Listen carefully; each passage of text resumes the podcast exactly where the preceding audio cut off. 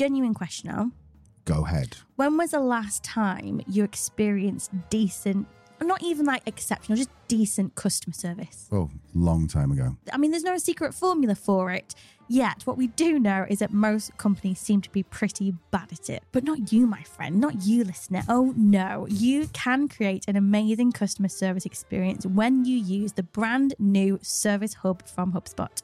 Yep, this all new Service Hub from HubSpot brings customer service and support together in one simple but powerful platform so you can deliver the best experience possible. And of course, it's powered by AI, not AL, AI, meaning your team can automate those tedious tickets from people who've clearly not read your frequently asked questions. Pain in the backside, aren't they? Oh, and by the way, organizations using HubSpot Service Hub are resolving tickets 13 times faster, helping them to close 42% more tickets per day. That means increasing retention by more than 80%. Thank you, people at HubSpot who, who did the maths on that one, because I wouldn't be able to. I love a bit of data. Did you also know, Al, that it consolidates your entire internal knowledge base into one place? So no matter who is working on support, they'll have the answers at their fingertips. I did know that because I wrote that for you. Well, there you have it. Stand out from the crowd and migrate to HubSpot Service Hub today. Visit hubspot.com slash service and learn how this all new solution can help you deliver for your customers. Um, and she uh, died in the bath, slipped under the water in a in a in a drink and drug haze.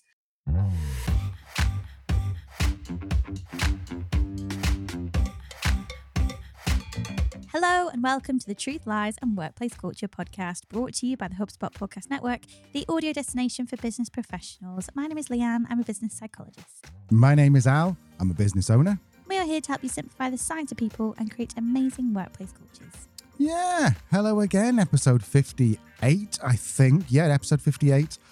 Um, this one's going to be a good one. It's a beefy one. We probably have around about 45 minutes of clips to play you. So we're not, we're going to do a very reduced news roundup, aren't we, Lee? I didn't think we were doing one at all. I haven't prepared one. Is it reduced?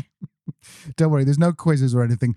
All we want to do was basically just tell people that we're going to be at the uh, Mad World event on the 13th of October. Does that sound right? Nope, it's October the 12th.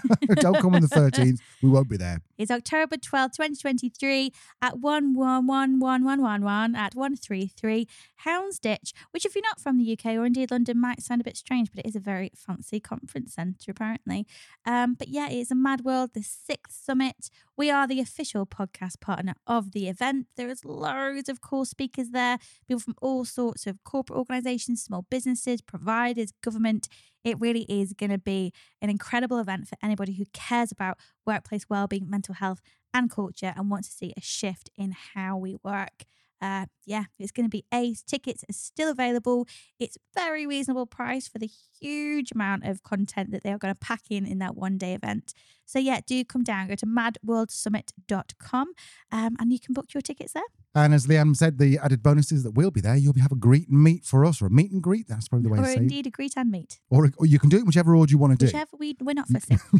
Technically, you do greet and meet. You say hello, and then you meet them, don't you? So anyway, either way, so you'll see us, and that will be zero pro. We won't charge you any money for that. It's going to be free to come and say hello to us. If you want a photo, it's 100 quid a pop, but you know.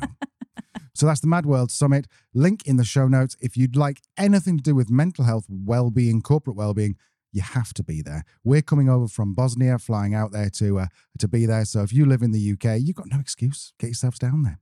Link in the show notes. We'll see you there. Oh, by the way, just get on your LinkedIn and tell us if you are coming because we'd love to uh, arrange to see you. Okay, so this episode is all about the health gap. Now, you might be wondering what on earth has the health gap got to do with me as a business owner?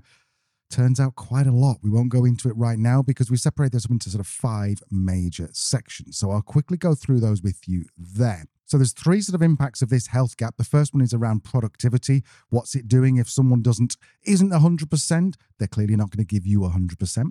The second one is around retention and recruitment. If people are if people aren't coming in to looking for jobs, then it's more difficult to find the right people. And if people are leaving because of due, he- due to ill health, then it's hard to retain them.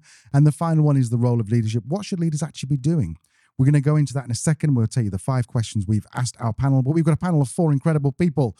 Leanne, do you want to start with guest number one? Yes, we have some incredible guests today. Our first panel member is Lord James Bethell. Yes, my US friends, you heard me correctly. We have a Lord on the podcast this week.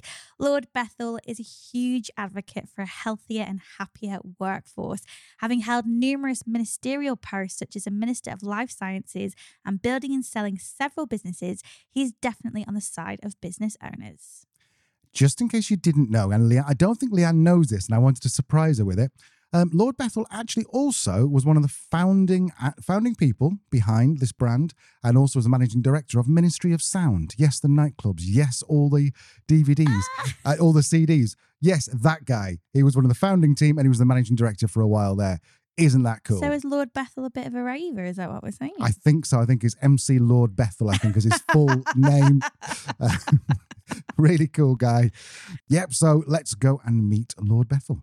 Yep, my name's uh, James Bethell. I'm a member of the House of Lords, uh, and I was uh, Minister for Life Sciences in the Department for Health and Social Care, and I remain a, a champion for innovation and for, well, really making Britain a healthier place. Our second guest is Chantelle Bell, who's one of the founding partners of Sirona Health. It's a platform that provides gender inclusive benefits. Now, we're going to go through that in a second, what that actually means. Chantelle did a master's at Cambridge and is named as one of the top 50 women in a European list. Let's go meet Chantelle. My name is Chantelle Bell. I'm one of the co founders of Sirona Health. Sirona Health is a digital healthcare platform supporting people going through various life transitions, as we call it.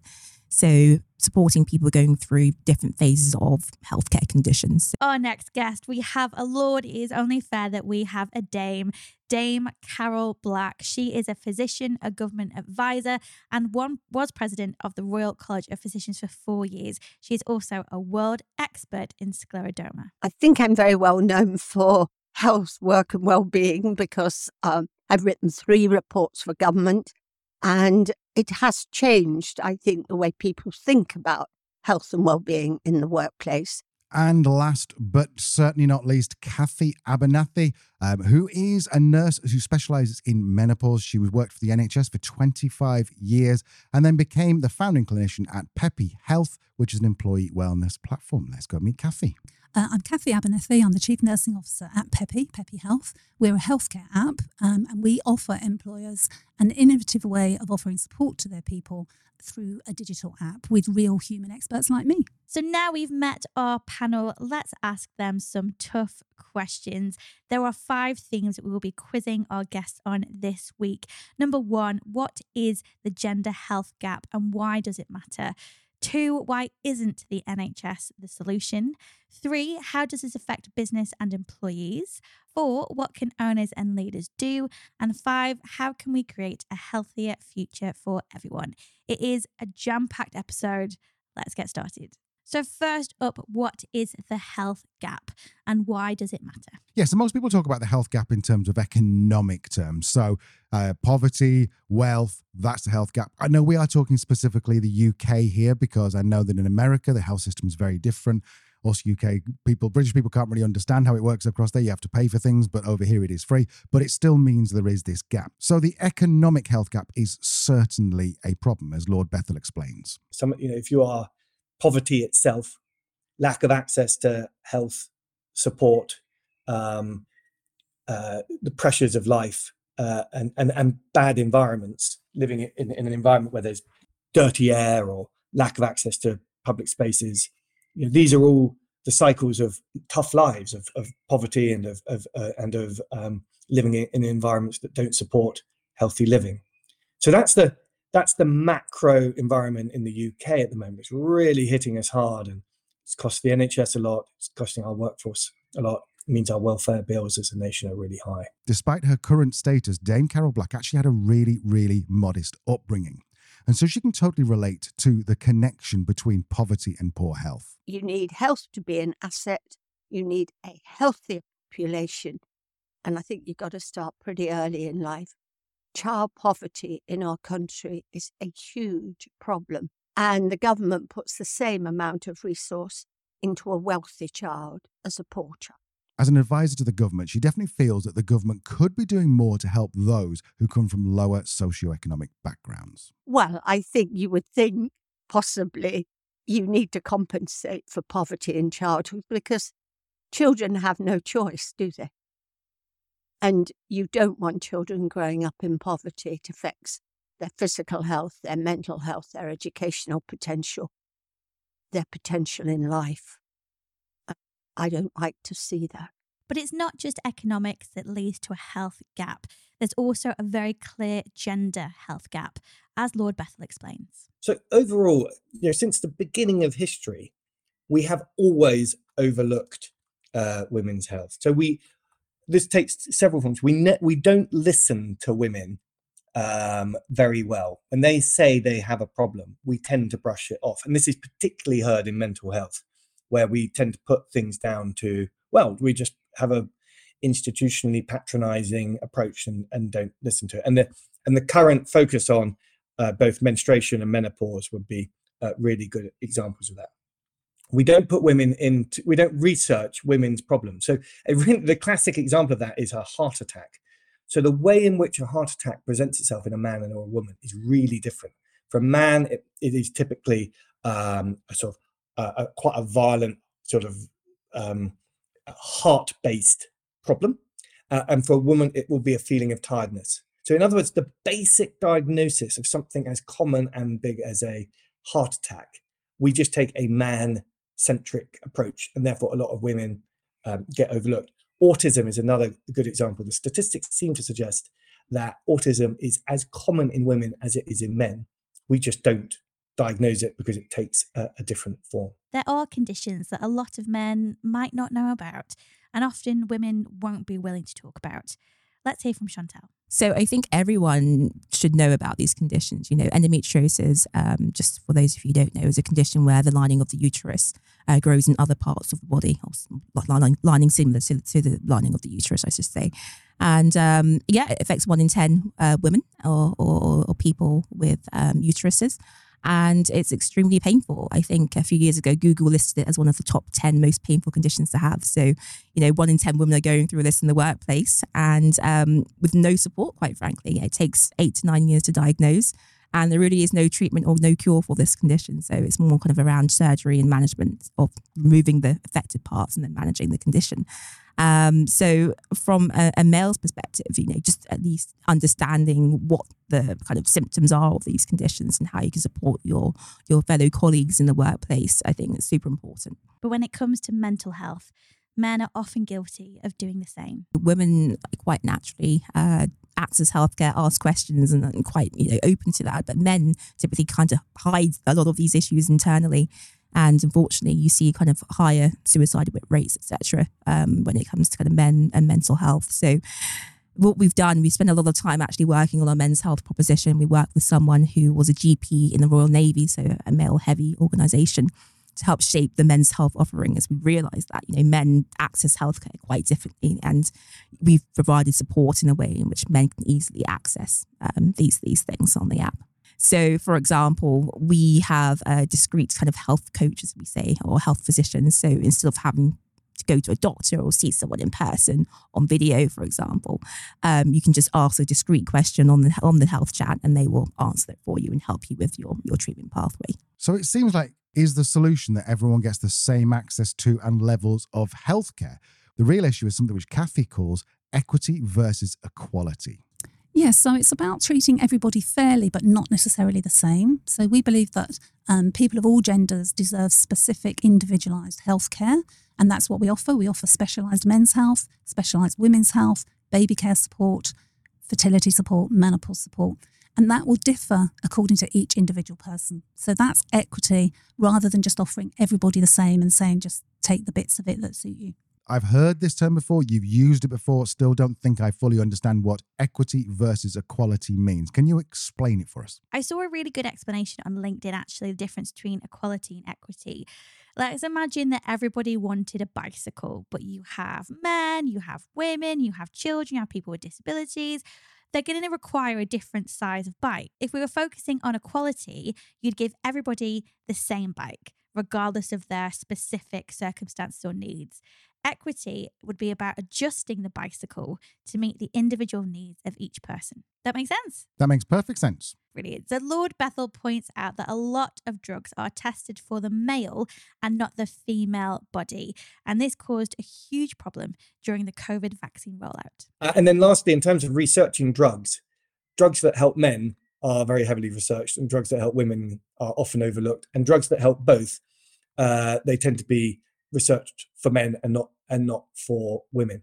And I was very frustrated in the pandemic that yet again we didn't do clinical trials for pregnant women. Why didn't we do it? Because of a anxiety that if there was a problem with the clinical trial, uh, it would have you know massive consequences. Because who the hell wants to try out a drug on a pregnant woman and le- and that to lead to some kind of problem? But that li- lack of courage and lack of thoughtfulness does mean that a whole bunch of women who have children uh, can't then take uh, the vaccine um, in the knowledge that it's been uh, passed for its for its safety tests. You may think that we're lucky in the UK, and to a large extent we are. We do have free healthcare through the NHS and National Health Service, but it's not quite that simple. So, why is the NHS not able to fix this problem? So, this brings on to the second part, which is why isn't the NHS the solution? The problem with the NHS, it was founded in 1948, so just after World War II. And it was designed for this population who'd been through two world wars in like 20 years. It wasn't designed originally for today's complex problems, which might be physical, they might be mental, they might be emotional. Let's hear from Lord Bethell. Uh, we have a a wonderful asset, uh, a, a, massive national um, achievement in the NHS, uh, and the principle that the NHS uh, will pick you up and put you back on your feet when you when you've um, taken a hit, and that that access to the NHS creates a, a, secondary impression that somehow the NHS will will fix all the problems of the of the country when it comes to physical and mental health. But I think there's not only so much the NHS on itself on its own can do. And it does come back to um, others, in, individuals, employers, communities, um, civic groups to try to um, make a contribution to health. Um, the determinants of health are much wider and broader than than the government or, or the or the NHS can look after. In fact, um, the NHS is a sickness service. Really, it, it, looks after you when you are when you are ill, uh, and it, should be able to give you access to the tools like vaccines and diagnostics that, that help you on your health journey. But the determinants of good health are much wider than that. Chantelle's platform, Sirona Health, is built on providing this kind of service that the NHS can't realistically fulfill. It's not just a strategy that requires updating. Some of the methods are pretty archaic too. We love it. We love it. And NHS, you know, it's great at what it does, but equally, you know, it's a big old organization with some archaic ways of working. I think the one thing I would say is kind of ensuring that data is um, accessible and can be kind of transferred back and forth. You know, NHS, a lot of NHS trusts still use paper, for example, to kind of store their notes. So just updating that and moving more into the digital world, I think would help um, make the patient experience a lot better. But I think we're a little bit of a long way away from that. so, yeah, I'm not too sure how quickly that would happen, but uh, fingers crossed soon. Kathy from Peppy Health agrees with Lord Bethell, but as you remember, she spent 25 years in the NHS, so she has an inside view.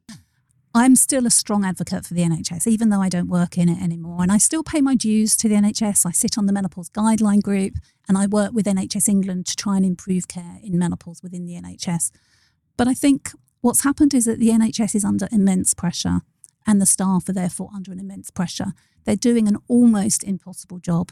Now, could I fix the NHS? I would not like to be the person to have to do that. But does it need fixing? Yes. At its best, it's amazing. That's why apps such as Peppy are so important to complement, not replace the NHS. At the end of the day, that we're people who want to be treated like people. So we want to treat people the way that we would be treated. And we've seen that, that this is a real gap. And the areas at Peppy are areas which the NHS don't support very well at the moment due to the pressures that we've been talking about. So Peppy's stepping in not to replace the NHS, but to fill that gap. Yeah, so a good example is endometriosis, where um, if a person has endometriosis, it takes a very long time to get a diagnosis. If somebody joins our women's health service, our specialised women's health service, they have access to a, an, an experienced and qualified endometriosis nurse who can take them through the pathway of diagnosis, telling them the options, so that when they do go to their healthcare practitioner, they're really well equipped for that consultation and it can save time enormously and they know their options. Um, and Peppy can even do testing for some of the conditions as well.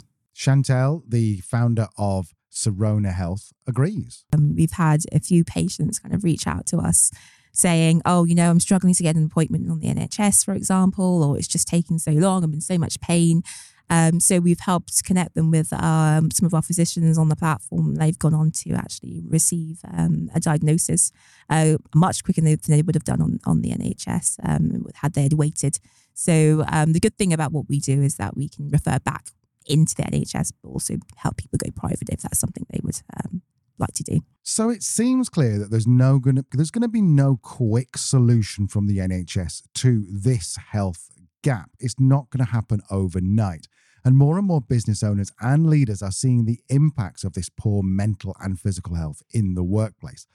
So we're going to go on to section three, which is all about how does this health gap affect businesses and leaders? The first one is a problem of retention. Your key people are leaving work early, as Dame Carol explains. After COVID, you'd have seen a lot in the paper of people leaving the workplace. They were mainly people who were 50 plus, our experienced workers who we need in the workplace. They were leaving. And probably the most important reason is long term ill health. So, chronic conditions, you know, their diabetes has got worse, their arthritis has got worse, they perhaps need a knee replacement. But it means they can't be in the workplace. And that has caused an enormous problem. Everywhere you look, there are vacancies. People are looking for skilled people because so many people left the workplace that there are vacancies. Uh, skills are greatly needed. So I think you have to look at the balance. But the biggest worry for me, it exposes that we are an unhealthy population. Lord Bethell is the Commissioner for Health and Prosperity, and one of the biggest problems he sees is that although we are living longer, we are able to work less. In other words, although the, the total amount of time people spend on the earth is getting longer, the amount of time, the proportion of that time that they spend actually healthy uh, is, is reducing in many demographic groups. And that, that's just a heartbreaking and uh, economically um, depressing fact. And in the time that they are at work, uh, their productivity is not increasing in the way that it has historically climbed. And there are a number of reasons for that. Some of them are um, uh, monetary, for instance, inflation. Some of them are about investing in infrastructure and training. But one of them is about the health of the nation, the physical and mental health of the nation. How, how much time people can spend working, the state they're in when they are uh, at work, uh, and also uh, their resilience to adversity uh, which is an inevitable part of life. It's not a, adversity isn't a bad thing, but when people can't cope uh, and their work suffers, then then that's not just bad for them personally and for their families. It becomes in aggregate a real problem for uh, the nation's economy. The stats are almost unbelievable. In the UK, nearly a million people have left the workforce in the last three years, and we don't really know what they've left to do. Nearly a million people have left the workforce for what? We don't quite know why they, why they have left and what they are now doing. What what we do know is that in the mix are mental health pressures, physical pressures, and for some, a, just a desire to leave the workplace and to spend more time smelling smelling the flowers and hanging out with their families. And for some of those people, hanging out with the families is not not a relaxed thing. It's it's caring for someone who is already uh, quite poorly. What we also know is that the people who leave the workforce for one reason or another quite often then go on to uh, develop quite serious chronic disease and then become uh, uh, disabled. So people aren't leaving the workforce in in order to, because they're disabled. They leave the workforce and then become disabled. So I had to ask Lord Bethell, why do we think they're leaving? For some people, I think there's just an enormous amount of frustration that their skills haven't developed, their salaries have gone sideways, and for them, the the benefits when when they look at the effort benefit analysis of, of working, they're just not feeling uh, very inspired by it. For some people, they have found the workforce, the workplace, really quite a traumatic um, space to be in. And I, I, was very moved listening to the testimony of nurses um, who um, have found that the management of of their work environment is just so chaotic that they feel that uh, they are put under undue pressure. That the hierarchical and sometimes racist and sometimes sexist environment within the NHS is something that have, has led them to feel very bruised and and like they they want to be somewhere else.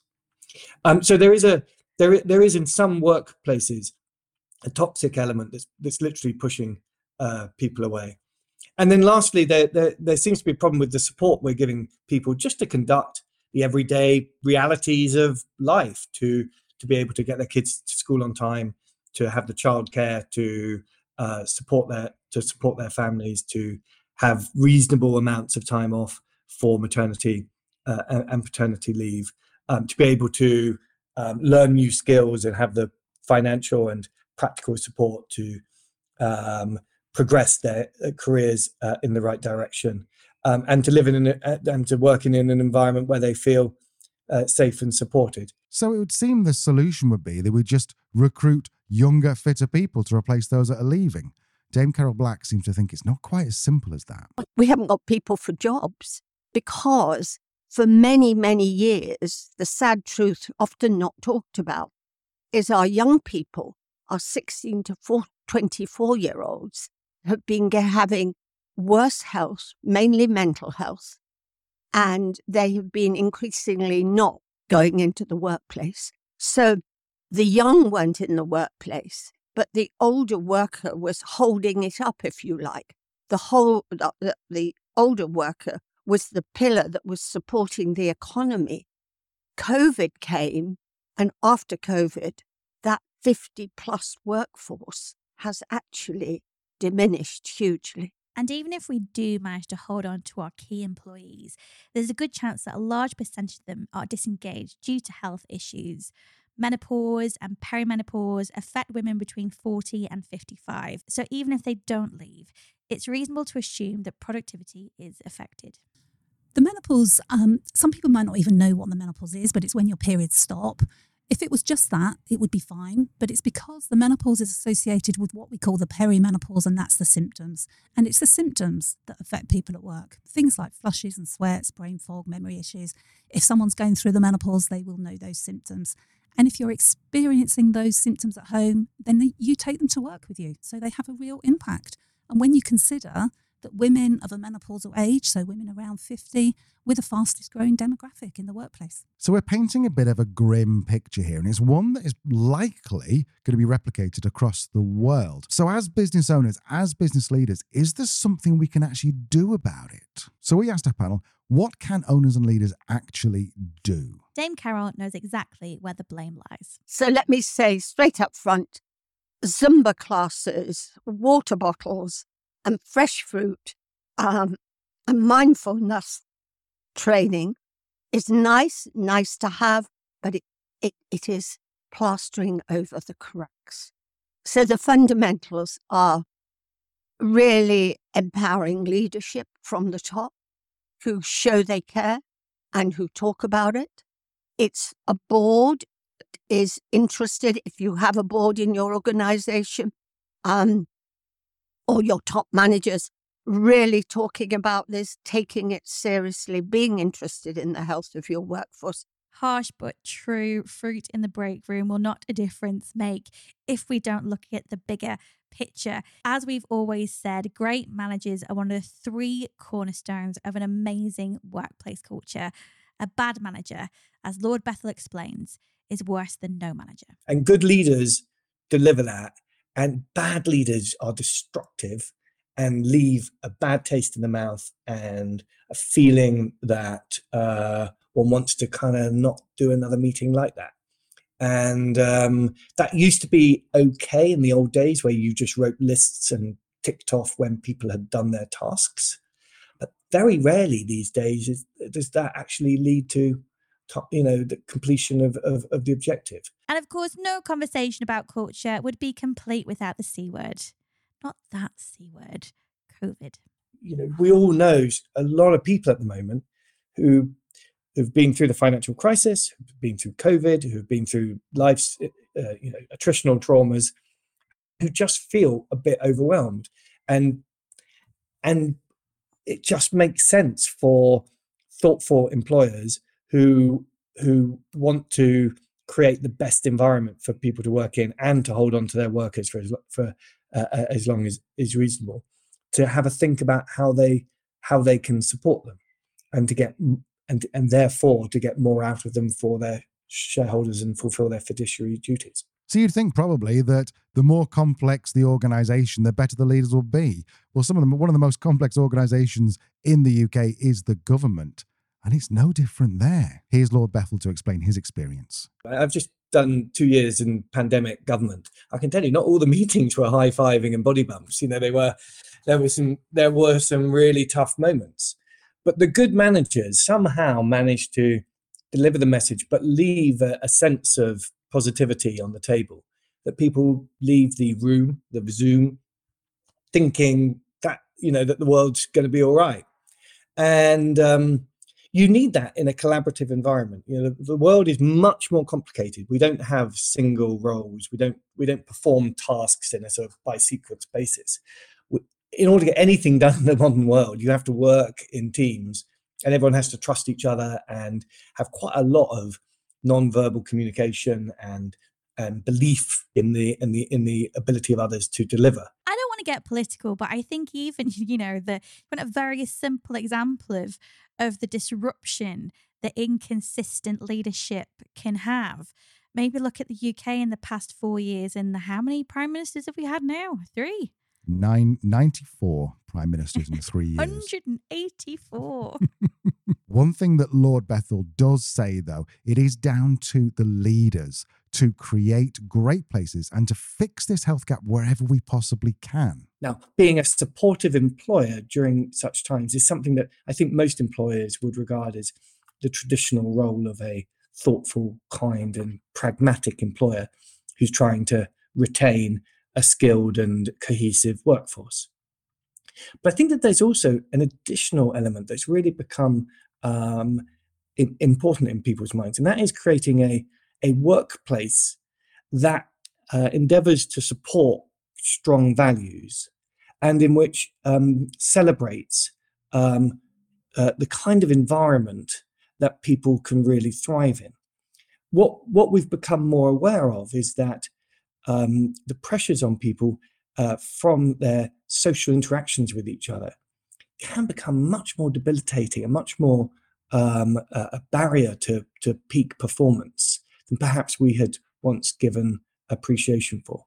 If you have an environment where people are uh, not respectful of each other, uh, where values of equality uh, uh are not upheld, where um, personal behaviors can be co- co- co- coercive or uh, dominating, uh, then that can create a culture and an environment which leaves people um, feeling quite traumatized and hurt and feeling like they can't get through uh, the working week uh, in the way that they could. Now, going back to this gender health gap, the menopause and perimenopause affects women generally sort of around the age of 50, although I am pretty sure, Leanne, menopause, perimenopause can start at like 38. 38. Early onset perimenopause, typically around 43. There we go. So we're talking about a good potentially 15 years of discomfort for some women.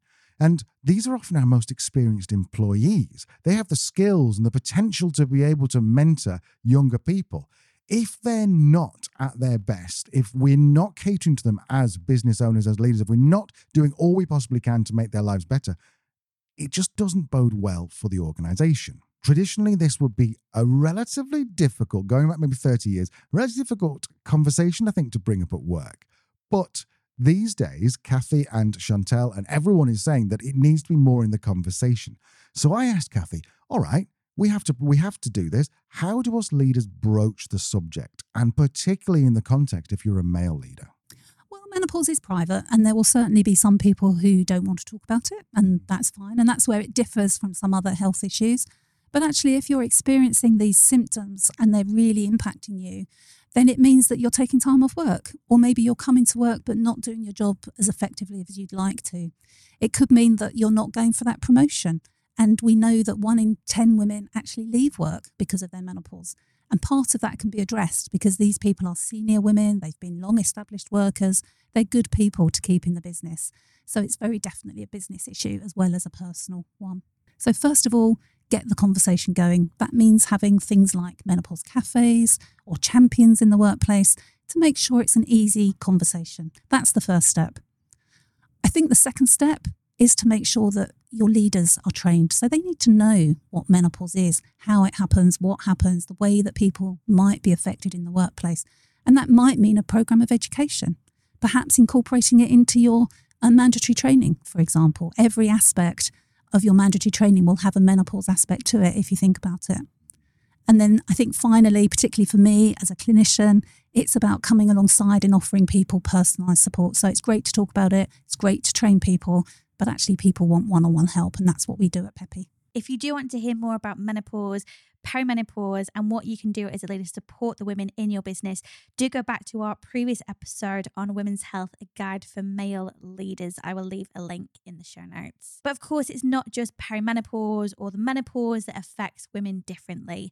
Lord Bethell has a heartbreaking story about his mother who suffered from postnatal depression. Uh, I, I have a fil- I have a lens for this because my mother um, was really the victim of of this syndrome in a big way.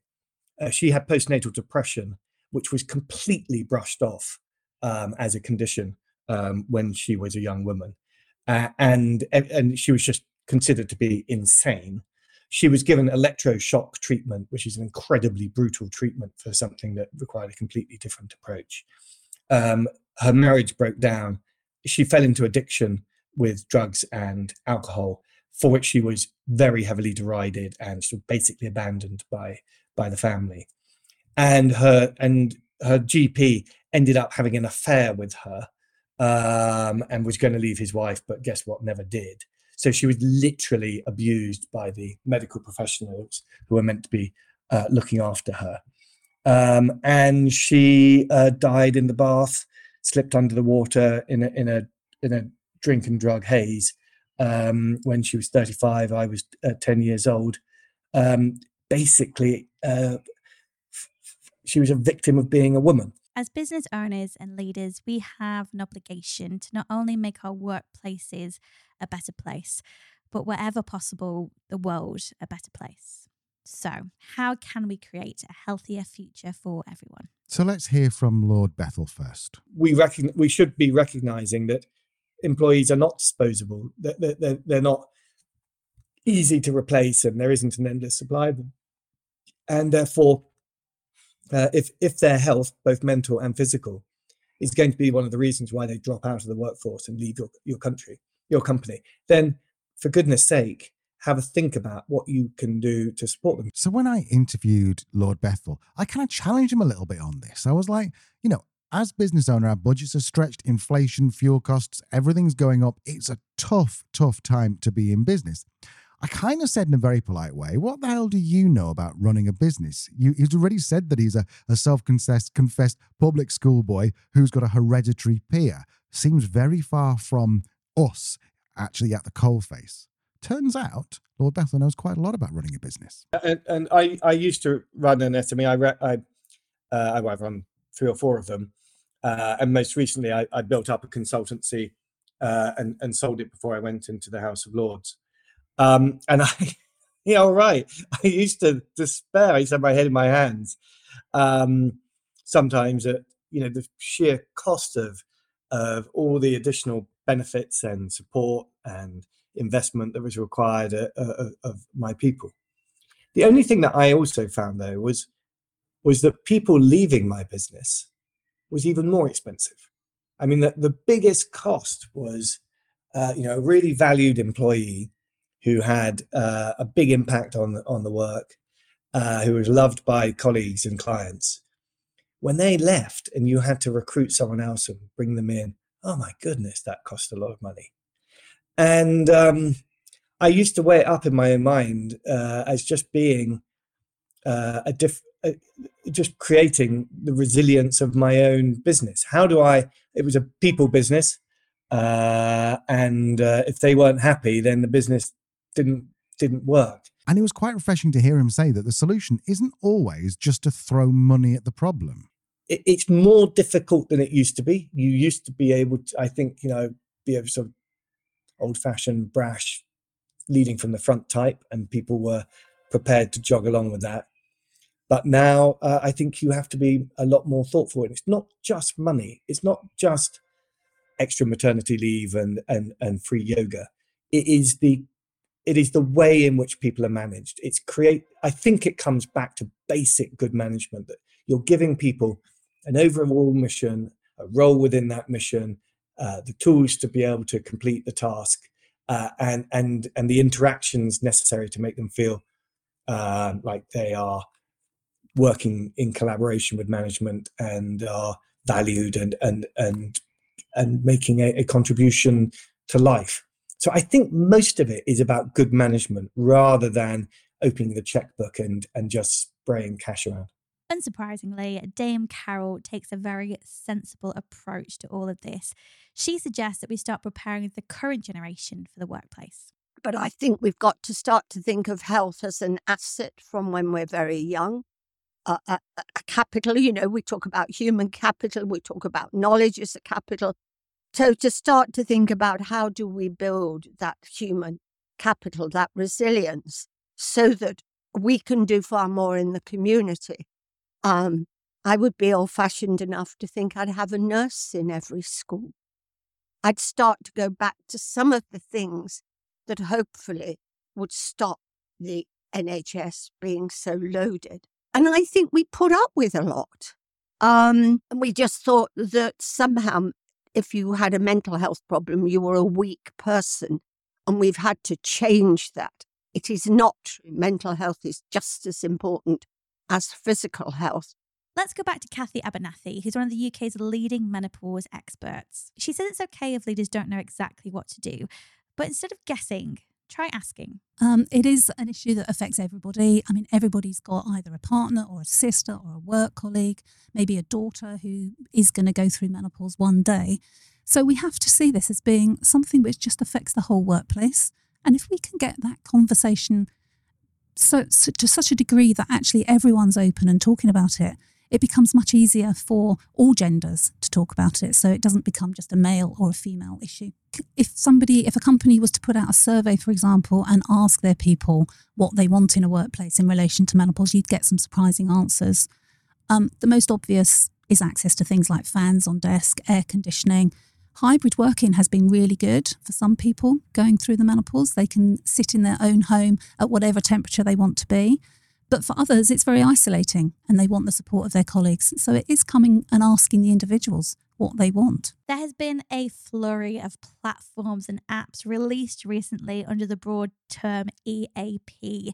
EAP is an employee assistant program and can help with anything from financial planning to healthcare. Lord Bethell is very supportive of this approach. Um, there's definitely uh, a role for uh, uh, digital mental health uh, support of the kind that many companies are now uh, investing in.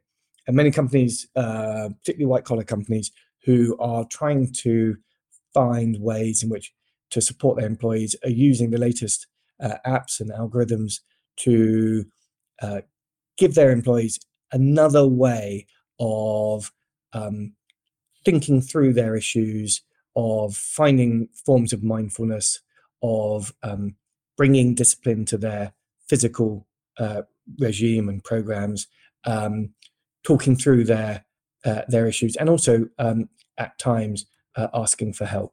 Um, and um, uh, the science on that is developing, um, but I am hopeful that some of those will provide an interesting uh, layer of support.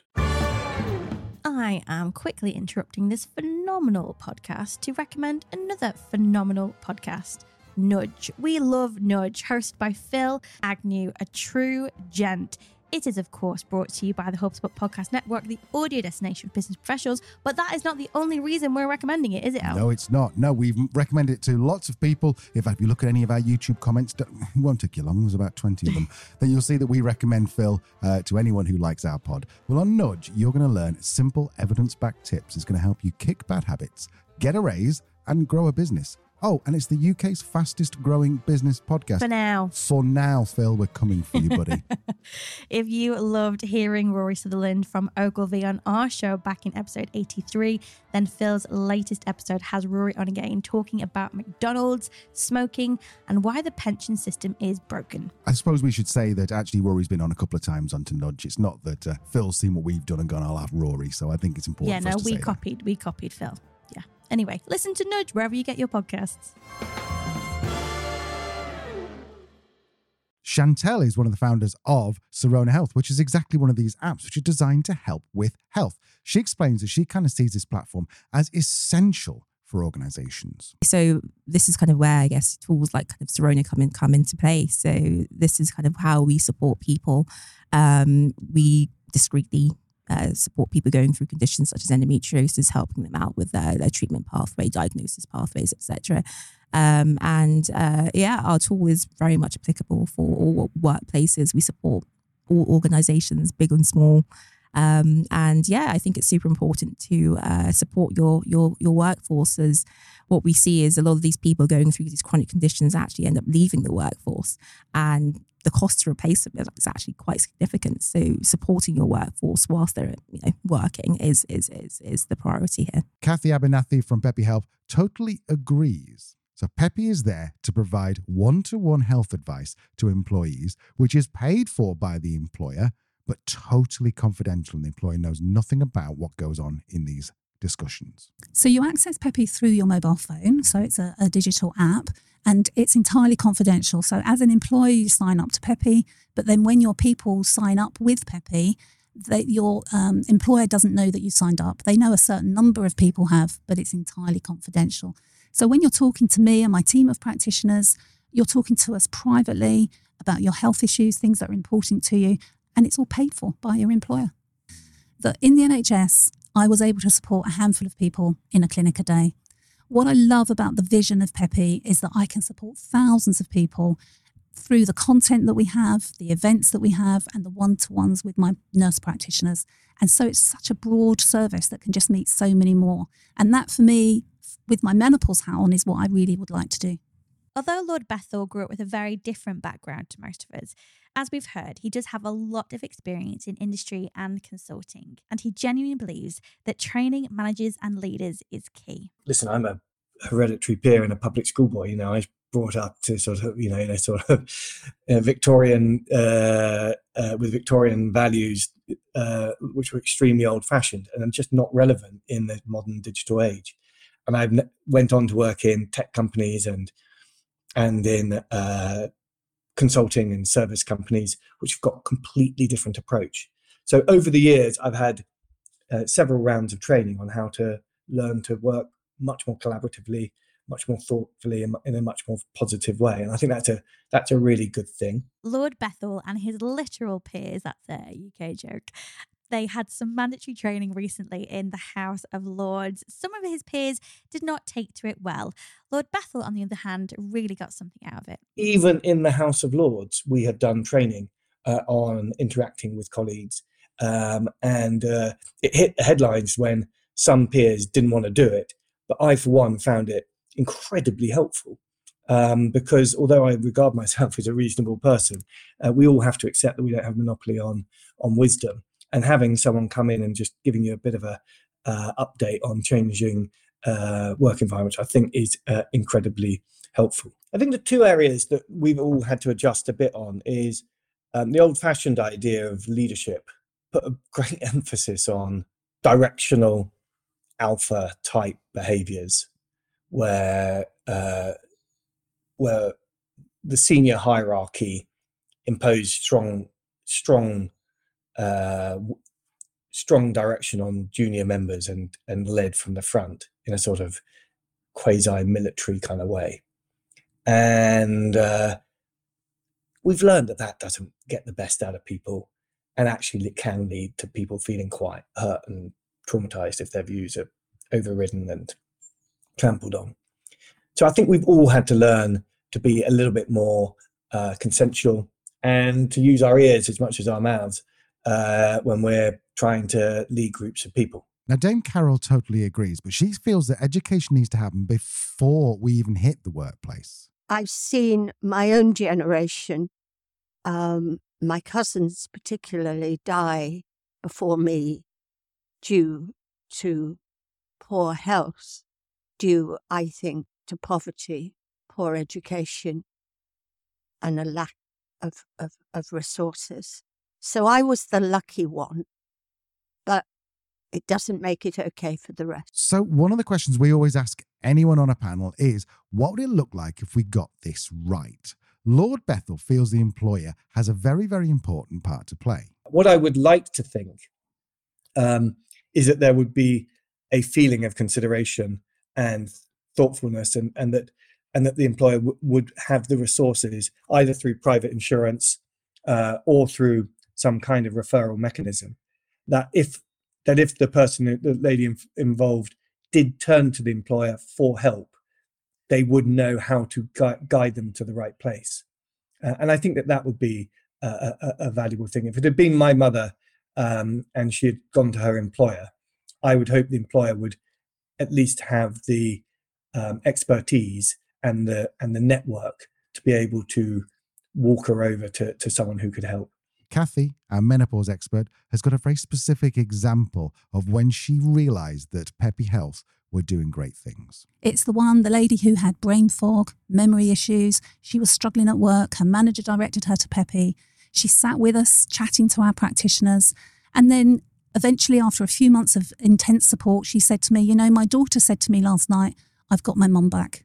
That's what really touches me. So, should the government be doing more? Well, let's go and ask someone who's in the government. Here's Lord Bethell. The government has a has a important leadership role, uh, partly to um, indicate what the new norms are, and partly to create a level playing field to reduce competitive advantage around um, sort of not non non uh, sort of non alignment. Uh, what I mean by that is on things like maternity leave, paternity leave, bereavement leave, uh, time out for um, uh, uh, what used to be called um, duvet duvet days for for people who are feeling a bit overwhelmed. That that the kind of support that individuals need in you know very highly pressured modern digital um, workplaces um, is something where I think the government can provide uh, a degree of regulatory guidance and tramlines. I kind of feel sorry sometimes for people in the government because it feels like no matter what they do, there's one half of the country saying that's a great idea, one half of the country saying it's a really bad idea. I think that, we need to have this sort of like even approach to it. Lord Bethell says, yes, we don't want to be wrapping people up in red tape, but we still do want to be providing some kind of guideline. I think we're all conscious of not drowning employers and, and entrepreneurs in red tape and, and onerous costs that create a lack of competitive, com- competitivity uh, on the world in the world markets. On the other hand, resilient workforces are uh, essential to um, maintaining productivity uh, and competitiveness. So I think I think there is an area there where um, businesses and government can work together. For those that say this is a generational thing, this is a snowflake thing, Lord Bethell has a rebuttal. These all should be now management priorities. You wouldn't think, you know, 20 years ago, we didn't worry about cybersecurity. We didn't worry about um, data privacy and now they are all absolutely fundamental parts of most most businesses. And uh, it's high up on the c-suite responsibilities. Whether that c-suite is you know the, the, the, small business owner or or the big corporate. Uh, and uh, I'm, I'm arguing that health is now whether you like it or not on the list. And you need to, anyone running a business needs to be thinking about how they preserve the mental and physical health of their workforce. Well, it's been a bit of a bumper episode. We had five main questions we wanted to ask. We've asked the panel each one of those. I think they've been answered pretty well. Uh, what do you think, Lee? Yeah, I I think they've been answered pretty well. I think what I would I would maybe wonder if there are some business leaders that are now kind of thinking, "Oh man, this is something else I need to think about." I think it's more that these are probably things you're already thinking about because you have processes in place, you have your EAP in place. It's maybe just building your awareness of these inequities perhaps that exist in your workforce or indeed the specific needs that that the people in your business depending on their demographics are going to experience over the next few years and i think women's health is a really easy place to start but of course, there is there are many different areas of of health, of health gaps. Uh, we've not even delved into a lot of them. So I think really it's just about being mindful, being aware, so that if somebody in your business does experience this type of challenge, it's not going to be completely novel or unexpected. Isn't it nice as a business owner for someone to go, do you know what? You don't have to be all across this. You don't have to be like experts at it yet.